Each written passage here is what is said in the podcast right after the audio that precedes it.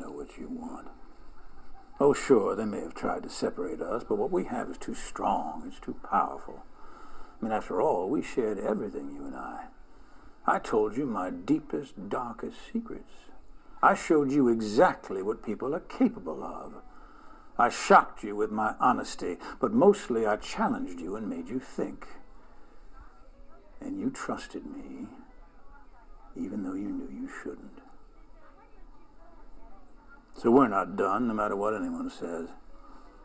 And besides, I know what you want.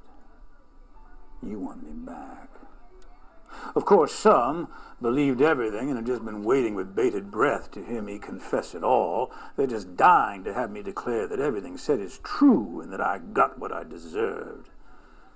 Wouldn't that be easy if it was all so simple? Only you and I both know it's never that simple, not in politics and not in life.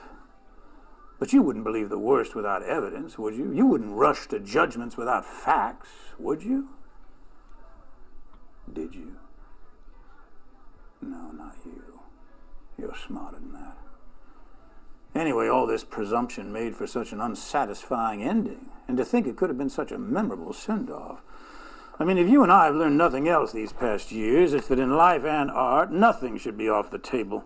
We weren't afraid, not of what we said, and not of what we did, and we're still not afraid. Because I can promise you this. If I didn't pay the price for the things we both know I did do, I'm certainly not going to pay the price for the things I didn't do.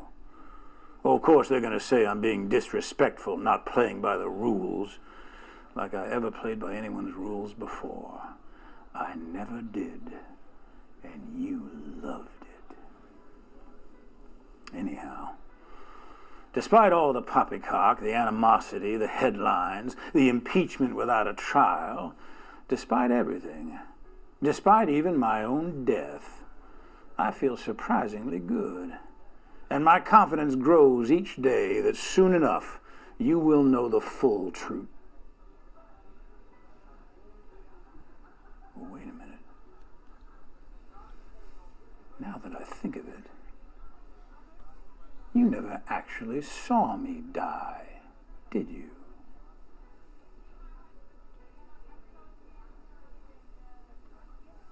conclusions can be so deceiving. Miss me?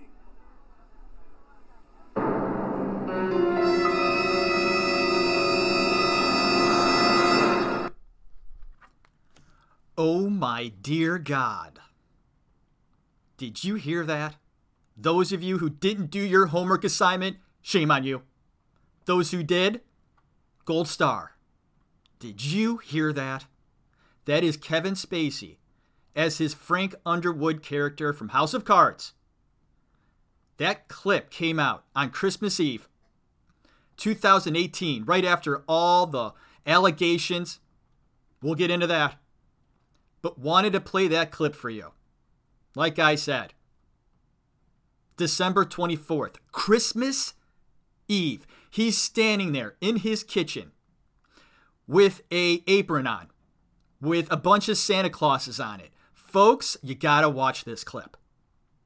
What is Kevin Spacey saying? As Frank Underwood, he's pleading to you. You miss me? This is what I referenced back in the first episode about Kevin Spacey and him maybe not knowing who he is. I take that back. He knows exactly who he is. He's playing us like a fiddle, or trying to. Do you miss me? He says. And do you really know the truth? And how we consider him to be a great actor. And we do. He's playing on it. He's pleading with us, trying to get on our good side. And that there might be this slim chance that he has been falsely accused. How much is Kevin Spacey, his character of Frank Underwood, now? And I hate to break this up because this is my opening. And I apologize for how long it is. But this is my show, and I needed to play that clip for you You have to watch it. You get a lot out of it too, just by watching and hearing Kevin Spacey go on about him being falsely accused. How dare we do that in this journey that we're going on with him? Kevin and us. Are we really, though? I get it. The journey of him being a successful actor, we got that. But this journey, this journey that we found out about, and I'm talking about the masses, but people in the business have known for years about Kevin Spacey. And when I think about that, and how much some of these actors knew, and not just actors, but people on set, and how they were afraid to speak up because Kevin Spacey was such a demanding figure, so high on the totem pole, that they were afraid. I hope you enjoy this episode of The Actors Room. My name is Jeff Tarowski. This is episode number 85. Sit back. Try to relax. Unbelievable stuff, folks.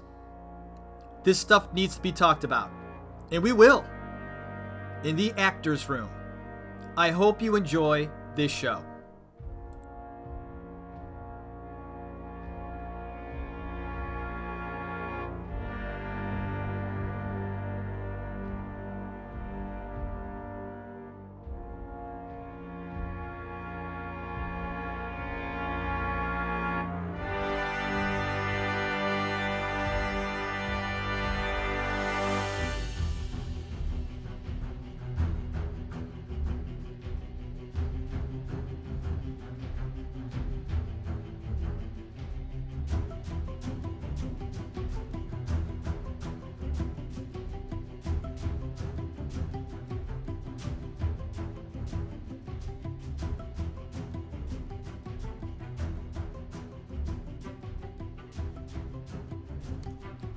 Episode 85 of The Actors Room. Once again, my name is Jeff Tarowski. Welcome back.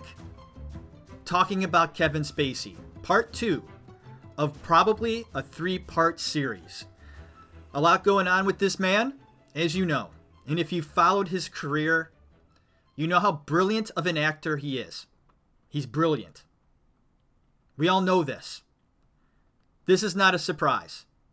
Most consider him to be one of the greatest actors of our generation. I've looked up to him for a long time. But we must talk about these clips that he put out. These are creepy because he's playing somebody else. And I said in part one how I believe Kevin Spacey plays characters in real life. He's hiding something. He's hiding pain that happened to him a long time ago in his childhood. He was hurt by family members, tucked it deep down, and has for a while played the game. And the game for him was not only being a successful actor, but a successful man, a master manipulator. I hate saying all this stuff. We got to talk about it. And these clips prove it. That first clip, done about two years ago on 2018 on Christmas Eve, is three minutes long. And it has a lot of information in there that should make you sit up in your seat and get chills down your spine. This is some serious stuff. He shows no fear in this context. We're going to dissect this clip. Like I said, he's wearing an apron full of Santa Clauses, and he has a fake soundtrack of people in the background, like he's standing in his apartment, in the kitchen, slicing up beef, pork, doesn't matter. He's slicing up some sort of meat. He has a knife, a big fucking knife in his hand. And he has a soundtrack, a fake soundtrack going on in the background, like there's people over, Folks, nobody's over. But he's playing a character. He's got his cute little apron on. He's in his kitchen slicing up some meat, trying to make his point of how likable he is. And folks, Kevin Spacey comes off very likable. And we fell for him in his art, acting, his performances, how talented he is in front of the screen on stage. Those of you have seen him on stage. Pleading, Do you really know who I am? Is the truth really out there? And he has a cup of tea or coffee with him. He takes a sip between his dialogue. There's nothing in the cup. Kevin, you couldn't put some water in there, anything. You take a look at the clip. He takes a sip from the uh, mug he's got. A little effect there. He put that in there. The actor that he is, he's got props, he's got stuff going on. He took time setting this up. This took some time. I guarantee you it took him a few weeks to get this all set up. He did a pretty good job. Decent acting job here. He should. He's been playing Frank Underwood for a while. But I'm breaking this down. Nothing was in the cup, you could tell. He was sipping air. Kevin Spacey, I really I can't believe this is going on. A master manipulator, and to this day, he's still trying to pull the wool over our eyes. Or is it just a game? Is it just a game? Some of these actors play that are so far gone. I hate to bring up Jim Carrey, but this pertains. I don't know how Jim's doing recently, but when I did an episode with my brother Dave about Jim Carrey, we dove into his psyche a bit and how he is now. Jim Carrey slowly is losing his grip on reality, or maybe he's taking in and taking a firm grip of unreality. Whatever the case is, Jim Carrey doesn't think he exists. That blows my mind. Jim Carrey, you do exist. You're here. You do movies. I've seen them. and Kevin Spacey, he knows he exists. Kevin is filled with confidence, even today. With all the stuff that's come out, all the things he's done in the past that people have talked about. I've heard about it. And people in the business knew about. Even people outside the business knew about and did nothing. And if they did, it wasn't enough. People covered for him for a long time because he's a big star.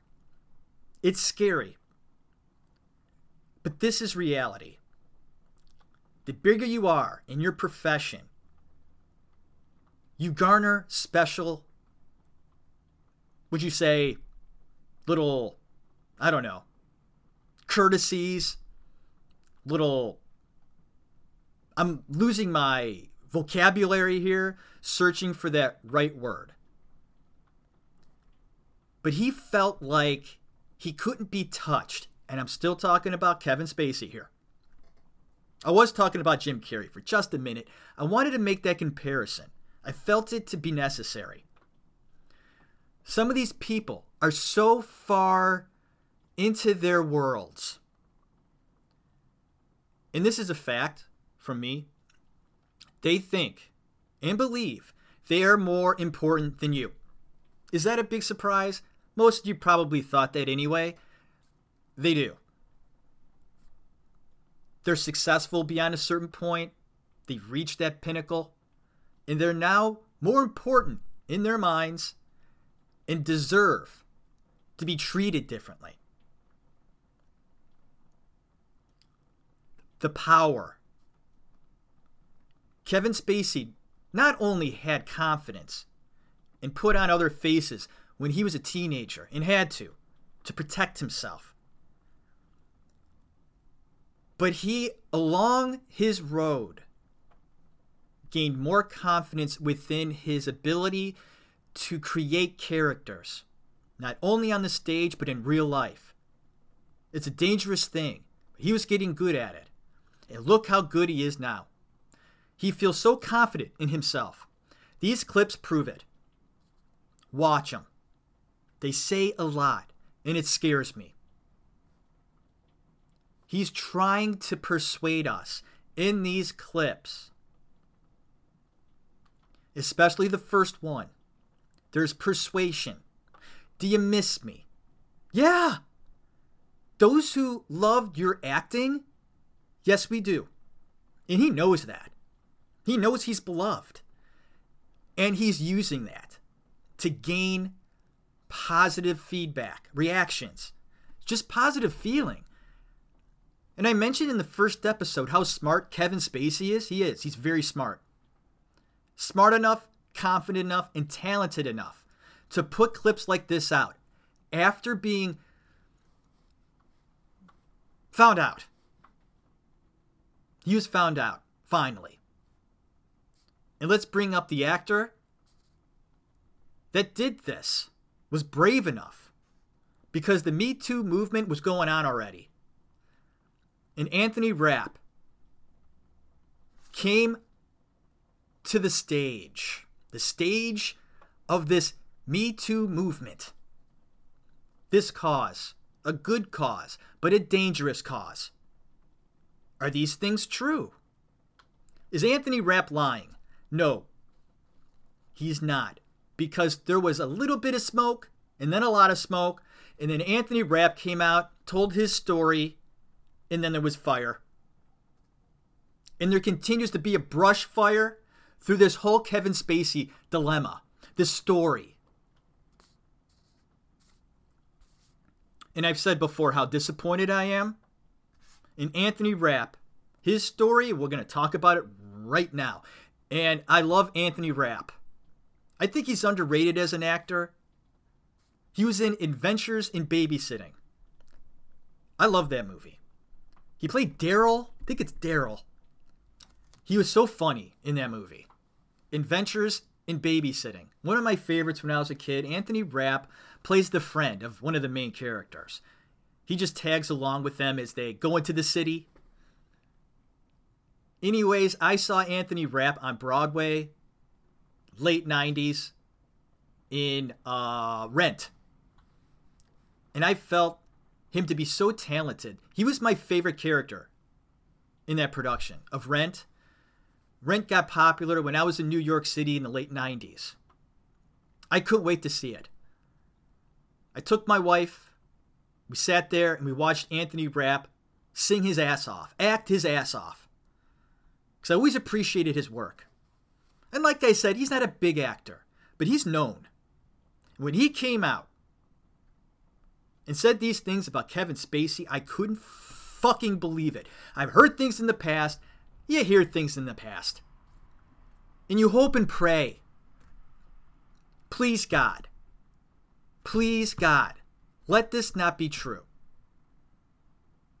Or maybe Kevin has made a few mistakes in the past being as cocky as he is, very forward sexually.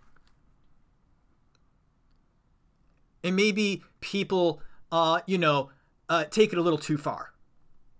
You go, eh. But when Anthony said these things, I believed him. And it sort of brought everything to the surface. Because Anthony Rapp, I don't think would make this up. A lot of people agreed. Anthony Rapp said that when he was very young, young teenager, 14, was invited to a Kevin Spacey party. This was in the 80s. Kevin Spacey young in his career. He was in his 20s. And I believe this party was very small, so small. It was just Kevin Spacey, and I think maybe somebody else, or just a few friends and Anthony Rapp. First off, what in the hell are the parents of Anthony Rapp thinking? Does he have parents? And if he does, he does. I'm being a smartass. If Anthony Rapp has parents, good ones anyway, they wouldn't let their 14 year old son stay at a party at the age of 14. 14 years old, folks. 14.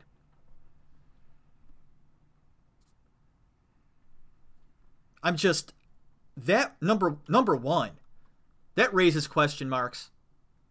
And a big reason why a lot of child actors are hurt is because they have crappy parents. And the child actors who were never hurt are the ones that had good parents. That's a fact. And when you do research on child actors, the ones that were hurt and the ones that weren't, you will find that is true. Anthony Rapp had shitty parents. He did. They put him in a position to actually get hurt that night because Kevin Spacey got drunk. His friends left, and it was just Anthony Rapp and Kevin Spacey in his apartment. It was the party was in Kevin Spacey's apartment in New York City. Anthony Rapp was a young budding actor doing work on stage at this point in his life at the age of 14 networking going to parties at Kevin Spacey's apartment. Kevin Spacey was drunk. Anthony Rapp was watching a movie in Kevin Spacey's bedroom. Kevin Spacey came in. This is what Anthony Rapp says. Drunk, tipsy, and horny. I don't mean to laugh, just it's just the whole thing. And he made a move. I'm 14 year old Anthony Rapp. Oh my God. And it's not because he was hitting on a man, a boy, a boy. That's the point. A boy. Kevin Spacey is bisexual. So the fuck what? Don't give a shit about that. Don't give a shit. Your preferences are your preferences. But when you try to hit on a 14 year old boy, that's where the line is crossed. I don't care how drunk you are. And they say when you're drunk, your true self comes out a bit. Everything else sort of fades away. And Kevin was Kevin. He picked up Anthony Rapp in his arms, Anthony said. Like he was carrying him over, like when you get married and they carry you outside. I did that with my wife when I got married. After the ceremony, we walked out together as man and wife. Okay. I picked her up and we walked across the threshold. It's what you do. Anthony Rapp said that's what Kevin Spacey did to him to woo him that night. I'm not making it up. Check it out.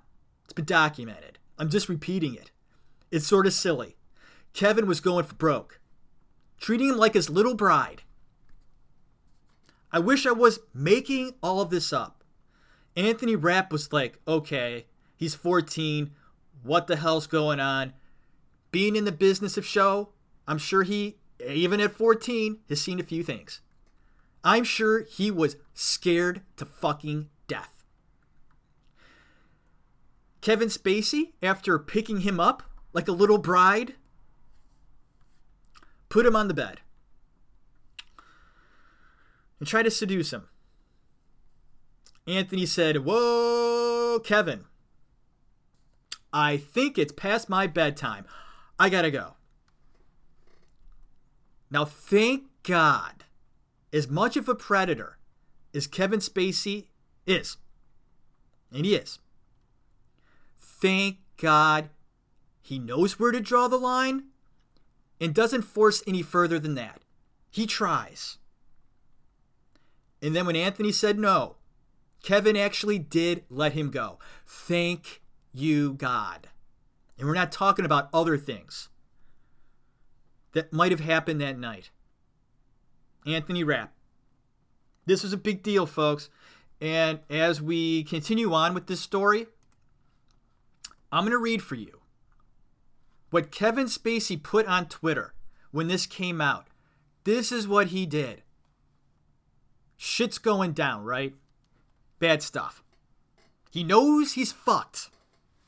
And excuse my language, that's just me. But Kevin knows that shit is going down. He needs to recoup. He needs to put something out there to protect himself. He's a protector. His house of cards are falling down. This is what Kevin Spacey put on Twitter on October 30th, 2017, on his account. Quote I have a lot of respect and admiration for Anthony Rapp as an actor. I'm beyond horrified to hear his story. I honestly do not remember the encounter. It would have been over 30 years ago. But if I did behave that he describes, I owe him the sincerest apology for what would have been deeply inappropriate drunken behavior. And I am sorry for the feelings he describes having carried with him all these years. This story has encouraged me to address other things about my life. I know that there are stories out there about me, and that some have been fueled by the fact that I have been so protective of my privacy. As those closest to me know, in my life, I have had relationships with both men and women.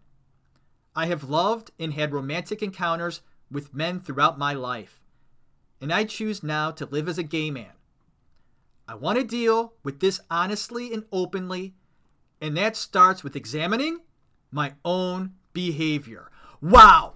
What a cover up! What a piece of garbage! And boy, did he ruffle feathers with that tweet. I don't want to break it down too much. Read it, dive into it, dissect it. It's filled with bullshit. How dare he not only blame his actions on drunkenness, doesn't excuse it. Not at all. He tried to go there. And then he tries to cover it up by coming out. And we all pretty much knew that Kevin was gay or bi.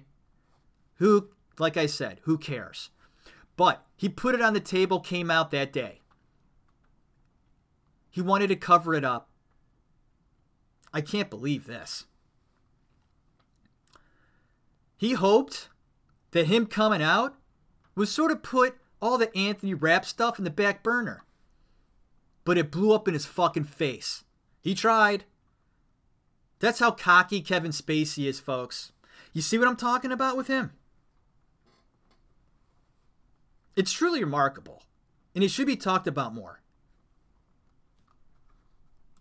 I'm so completely and utterly disappointed in this man. It's ridiculous. Had to talk about that stuff. I hope I didn't offend anybody by talking about it. I really don't. I want to make this completely clear. I am very, very upset by this. You can tell it in the tone of my voice.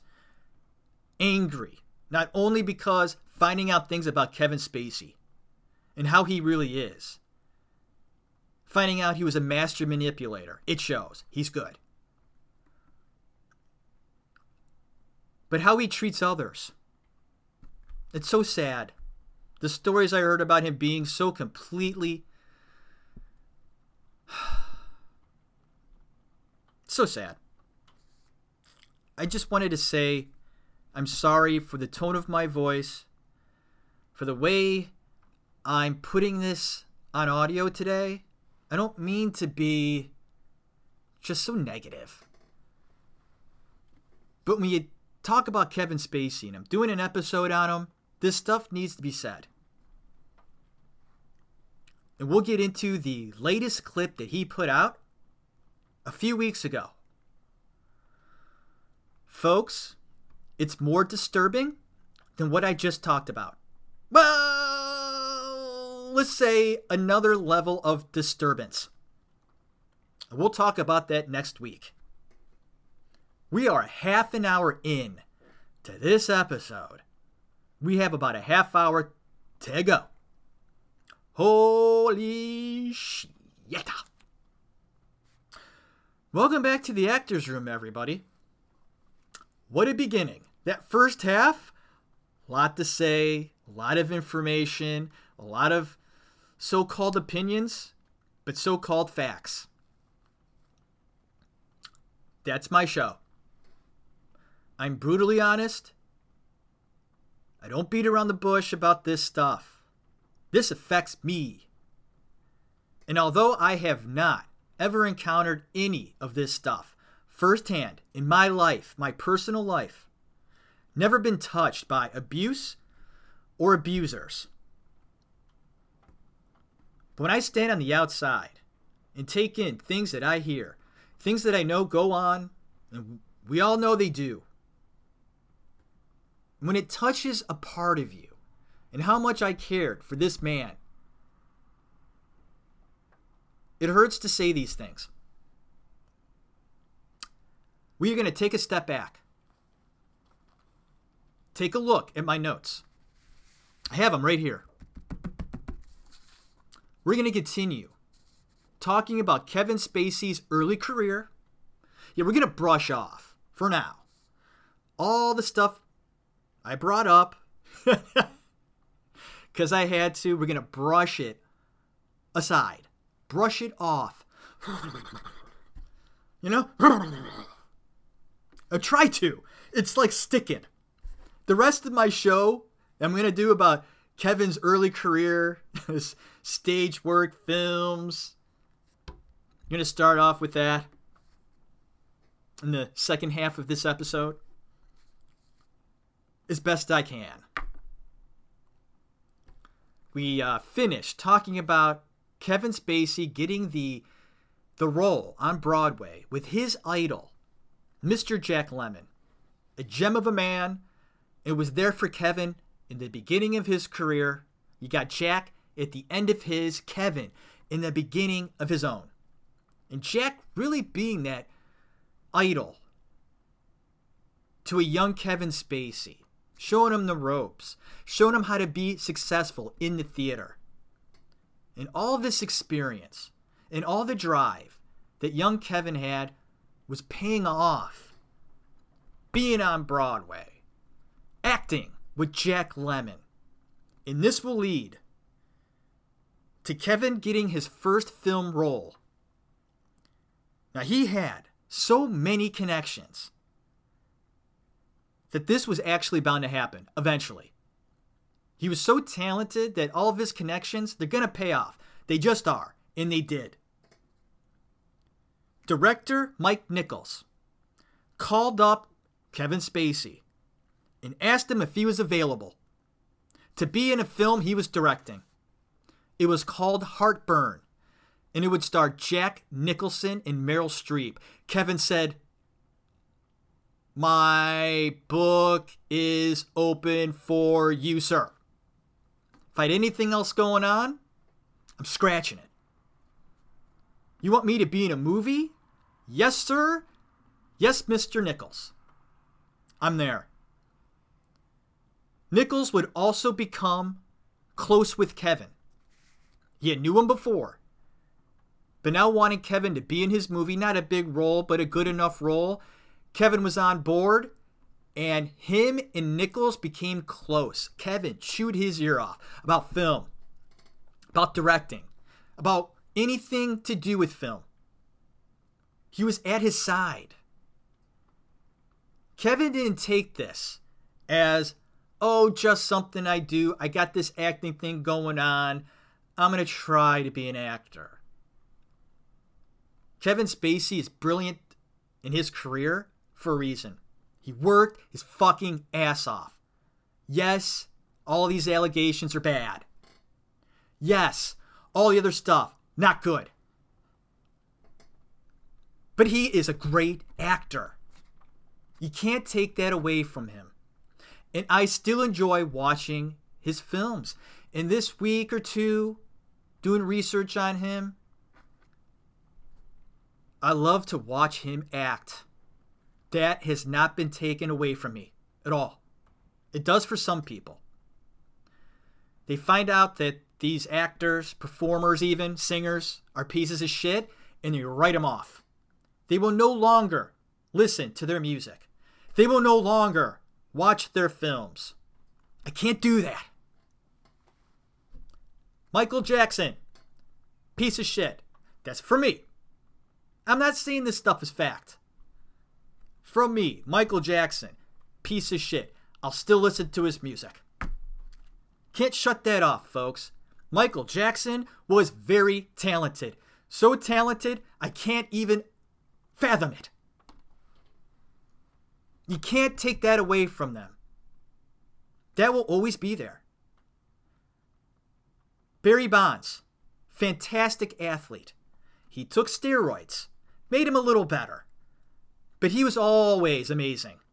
You can't take that away from them. It tarnishes them in a way. Of course it does. Being dishonest, cheating, doing things you shouldn't, being bad will tarnish an image. And it does.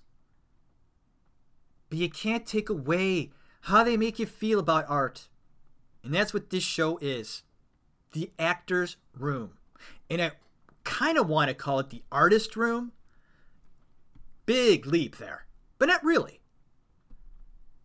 The artist room.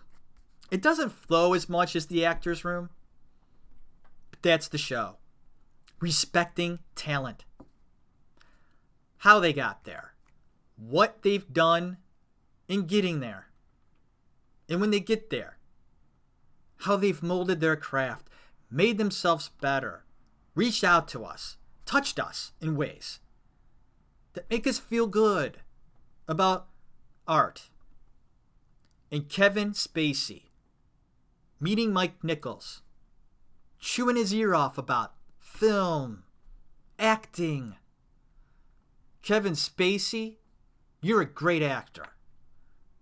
In Heartburn, his first film, he played uh, an asshole, a thief. Am I right? Yes. It was Kevin. He had his hair spiked up. I'm sorry. I had to look down on my notes because I've seen this movie and it's a little boring. I love Jack. I love Meryl. And you got a young Kevin Spacey. He's a hood. Some hooligan. He's got his hair spiked up, blonde. He's a thief. He comes in and he robs everybody in the apartment. First film, Heartburn. Spacey loves the theater. And he went back to it in 1991. So he had a bit of success in film. But he missed the theater. Those are the true actors, in my opinion. You have your great actors that just do film, and that's great. They're good at it. But the ones that go back to the theater are true artists to me. And those that appreciate great theater are true artists. As far as actors go, writers, it's a living organism, the theater. So much to learn. Kevin loved it, went back to it 1991. He starred in a Neil Simon production called Lost in Yonkers. And I guess Kevin and Neil Simon would fight on set. Here you go. Even early in his career, fighting with people. This goes deep, folks. Neil Simon, he's a big deal. Kevin Spacey's got balls, it always did he would fight with Neil Simon about the script. I just couldn't imagine myself as an actor being successful. I mean, do you really want to fuck it up? But that's how passionate Kevin was about acting and how cocky he was getting, how confident he was that he could go face to face with Neil Simon and go, hey, buddy, I don't like the way this works in the scene. What were you thinking when you wrote this? And Neil Simon is like, hey, I'm pretty fucking good. What the hell? But in all reality, I am sure there was fruitful negotiation going on between Kevin and Neil about scenes, about maybe this word in the line. What does it mean? And how can you help me? So I'm going to give Kevin some credit here, actually, about respecting the form of acting, his acting so much, that he wasn't afraid at all to put his reputation on the line in order to do better in a role. that takes guts. Brando would do that. Brando would do that. He had balls. And the people that acted with Brando, his co stars, even way back in the day when he was in acting school, here's a Brando tidbit. It's coming. Brando did the same thing. He wasn't afraid to speak his mind about his role. If he felt he needed a bit more, he had no problem discussing it with the director or writer and giving his true feeling, needing that confidence. He wasn't afraid to do that. Most actors are. And uh, when Marlon Brando was in acting school in the 40s, he would approach his teachers and show no fear. All the other students would do anything to get the approval of their teachers. Marlon Brando didn't.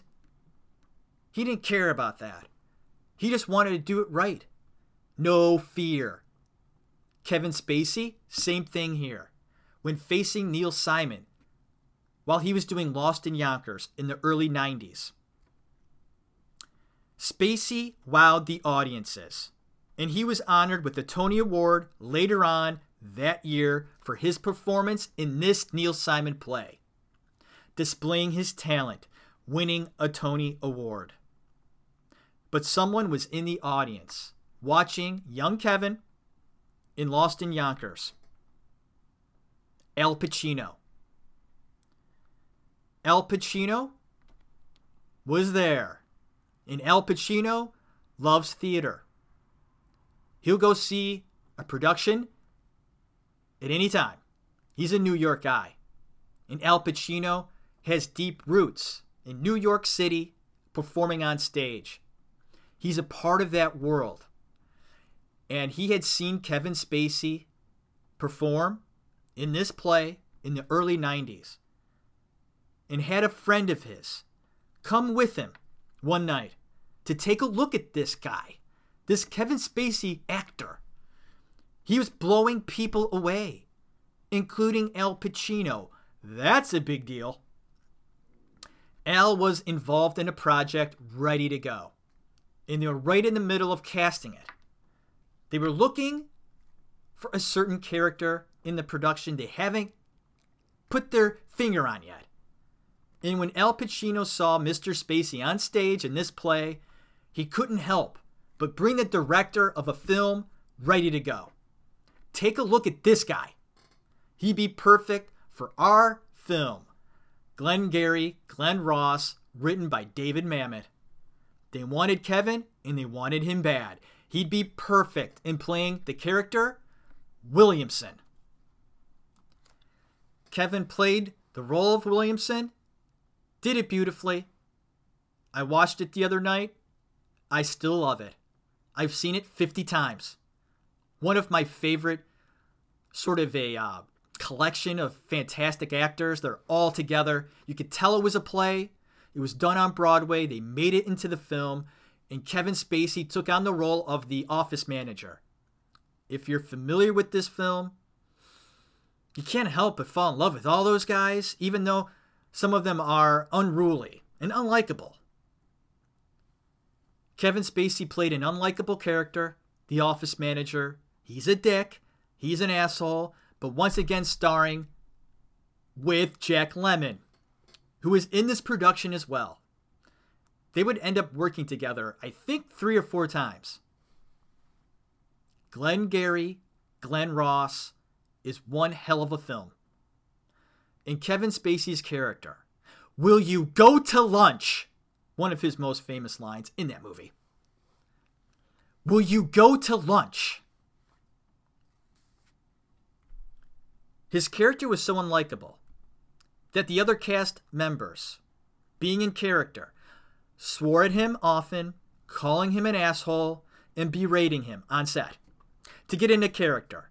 And Kevin said he didn't like it, who would? But Kevin being as cocky as he was, I'm sure it bothered the hell out of him. All these successful actors berating him on set. But Kevin did a great job. Like he always does. Just like Philip Seymour Hoffman. Does Kevin Spacey give a bad performance?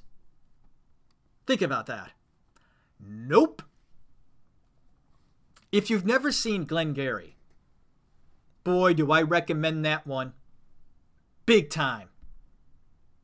I want to dedicate an episode just to talk about this film. It's brilliant. The acting is it's an acting clinic.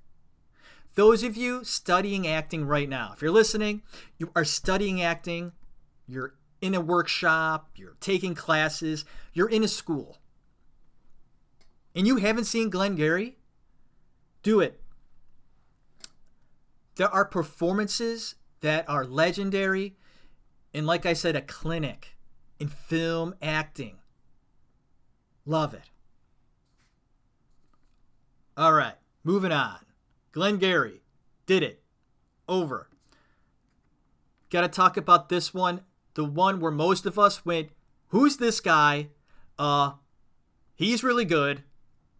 Can't wait to see more of him in the future. And that was in 1996.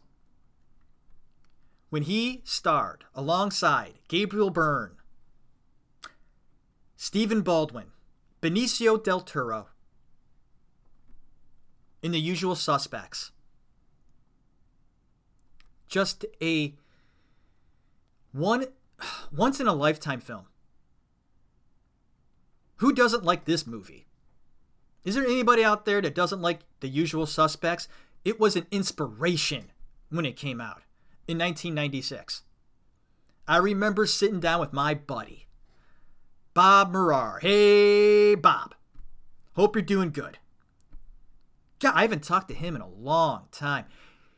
He's like, Jeff, man, I saw a movie the other day. It's going to blow you away. And mind you, at this time, both of us had aspirations of being actors.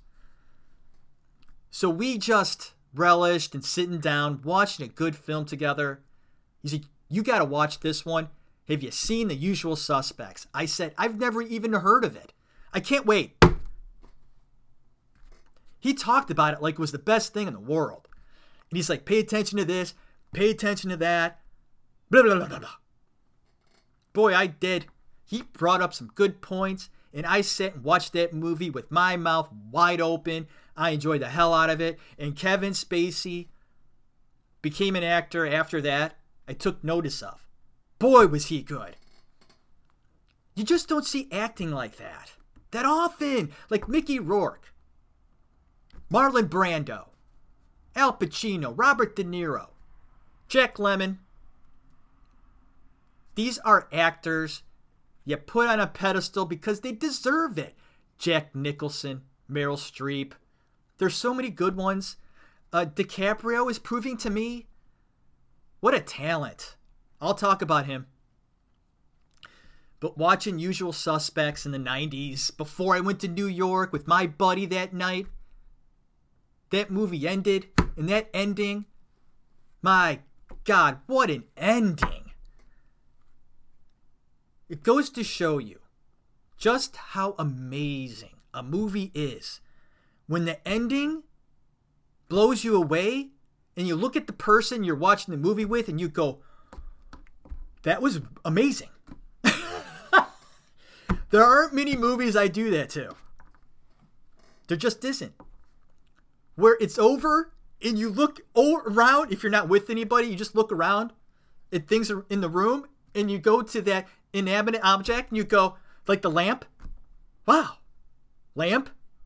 Did you feel the same way? The lamp was even amazed. And you got to give props to this man this director Bryan Singer only for his directing skills folks. Bryan Singer directed this film in that story. Ho ho! Jesus H. Christ. That is a whole other episode, and it pertains to this one. But Bryan Singer, ho, ho, if you don't know anything about Bryan Singer, oh my God, that man should be in jail for the rest of his life. But he's still directing films. My God. The business of show. Well, Bryan Singer directed The Usual Suspects, and Bryan Singer should be in prison. I don't want to get into Bryan Singer because I will go into levels of angerness that cannot be described in human words or feelings. His story, oh God, you know, I'm just to briefly, I'm to give you a brief minute synopsis or summary of Mr. Singer. He started off his career in uh, drama school, doing film, learning about film as a director. I think he did a few short films, like almost every director does. He did too, because that's what you do. That's how you learn, whatever. But all of a sudden, all of a sudden, out of fucking nowhere, like he went from doing short films I think he did one other movie. Some crappy movie. And then he did The Usual Suspects. How do you go from where he was, very low budget, just incredibly um, mediocre stuff, which he should be early in his career.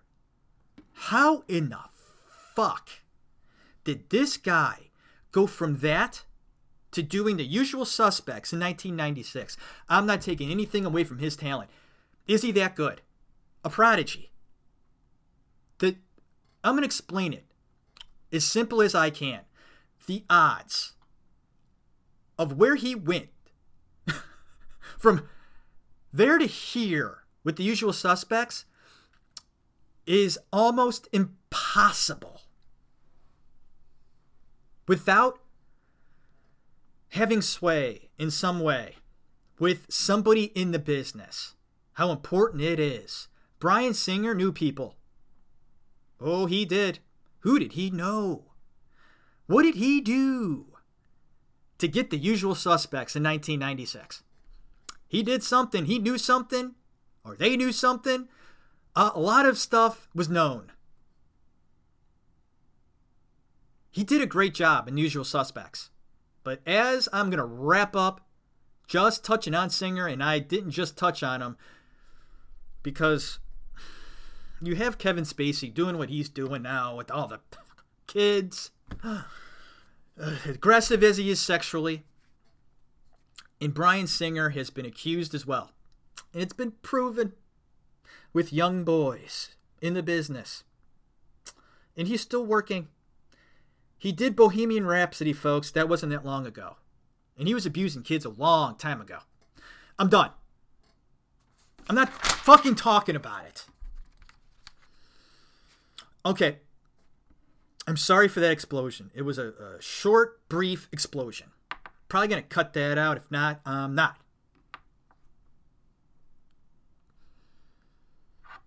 This show's starting to get to me a little bit. I love talking about these uh, brilliant people as actors. I'm in episode 85. And I'm learning things uh, I kind of knew were there. Not kinda. I knew they were. But when I'm faced with it and doing my research and actually having to talk about it, because you do, they're part of the story. And if you don't, you are closing your eyes to it. Your eyes are closed. I'm not that guy. I'm done closing my eyes. The stuff happens. And Hollywood is covering it up. I'm done. This shit has to stop. Especially if people know about it. I mean, what the hell is going on? If there are people in the business that know this stuff is going on and doing nothing about it, what the fuck? I am getting really pissed. And I should be. And you should be too. It's getting to the point where, for me as an artist, in appreciating great films, I'm getting to the point where I may start boycotting in a way. Boycotting. I couldn't speak for a second. Sorry. Boy, I didn't think this would make me explode the way I am. And I'm not, I don't want to explode like this. I'm sorry. I knew this episode would get to me. But I didn't think it would get to me like this. We're talking about, when we're talking about kids being hurt, and there's nothing being done about it, really. How can you fucking live with yourself? Especially the people that know this is going on or has in the past. But you allow these people to still work and be around other kids. You slime. And we're going to end this episode right fucking now because I'm in a bad fucking spot.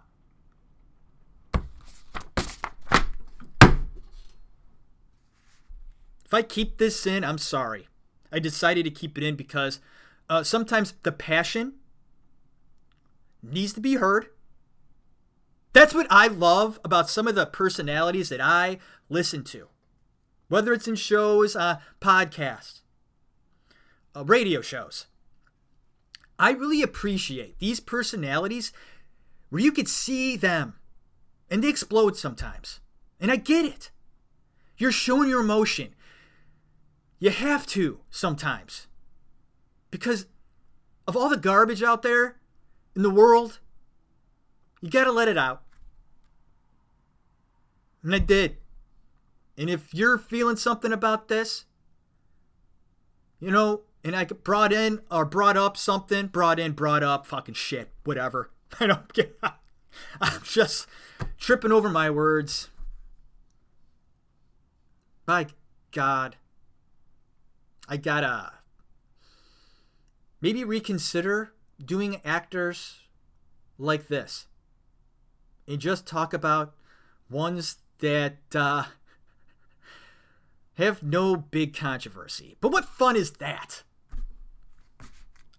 Oh, I doing a show about, uh, you know, lovely, beautiful things all the time? No, that's boring. I hate boring shit. You need it sometimes in your life. I get it. Gotta, you know, watch those uppity movies.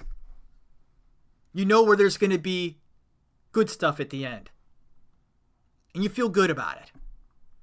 God, you need that in your life. But every now and then, you gotta face reality. And sometimes reality sucks. Boy, hope you continue listening. Next week, about Kevin Spacey. Because he brings out emotion in me. Can you feel it? Boy, did Jeff uh, show emotion there? Was that emotion coming out of that guy? Yeah. There was. A, I'm starting to feel a little better now. My blood pressure went way up there. I, I knew it. My ears got red. They're coming back down. The color. Sorry if I raised your blood pressure a little bit there.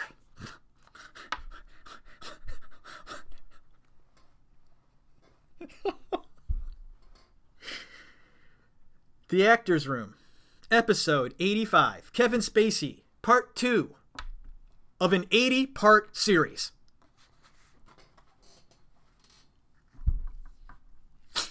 There's a few things to talk about with this guy, and it, it, it's spreading out in other directions. Bad directions, mostly, because Kevin Spacey is an amazing actor. He's brilliant, he's fantastic. And even though he's a piece of shit, I still love watching this guy. That's saying something. Am I right? Even all the things surrounding him and me exploding the way I did about 10 minutes ago. Tonight, I still sit down and watch American Beauty. Is something wrong with me? I know I'm not the only one. Separating art from real life in that sense. And that's what I have to do. When talking about Kevin Spacey, what an episode! Wow. Did I hurt your eardrums there? When I listened to this later, I went up a few decibels there. Boy. Boy. Um, yes. I need some pain relievers. My throat is raw. I'm surprised I can still talk. Support the show. I'm going to need it. there are people diving off of the actor's room ship,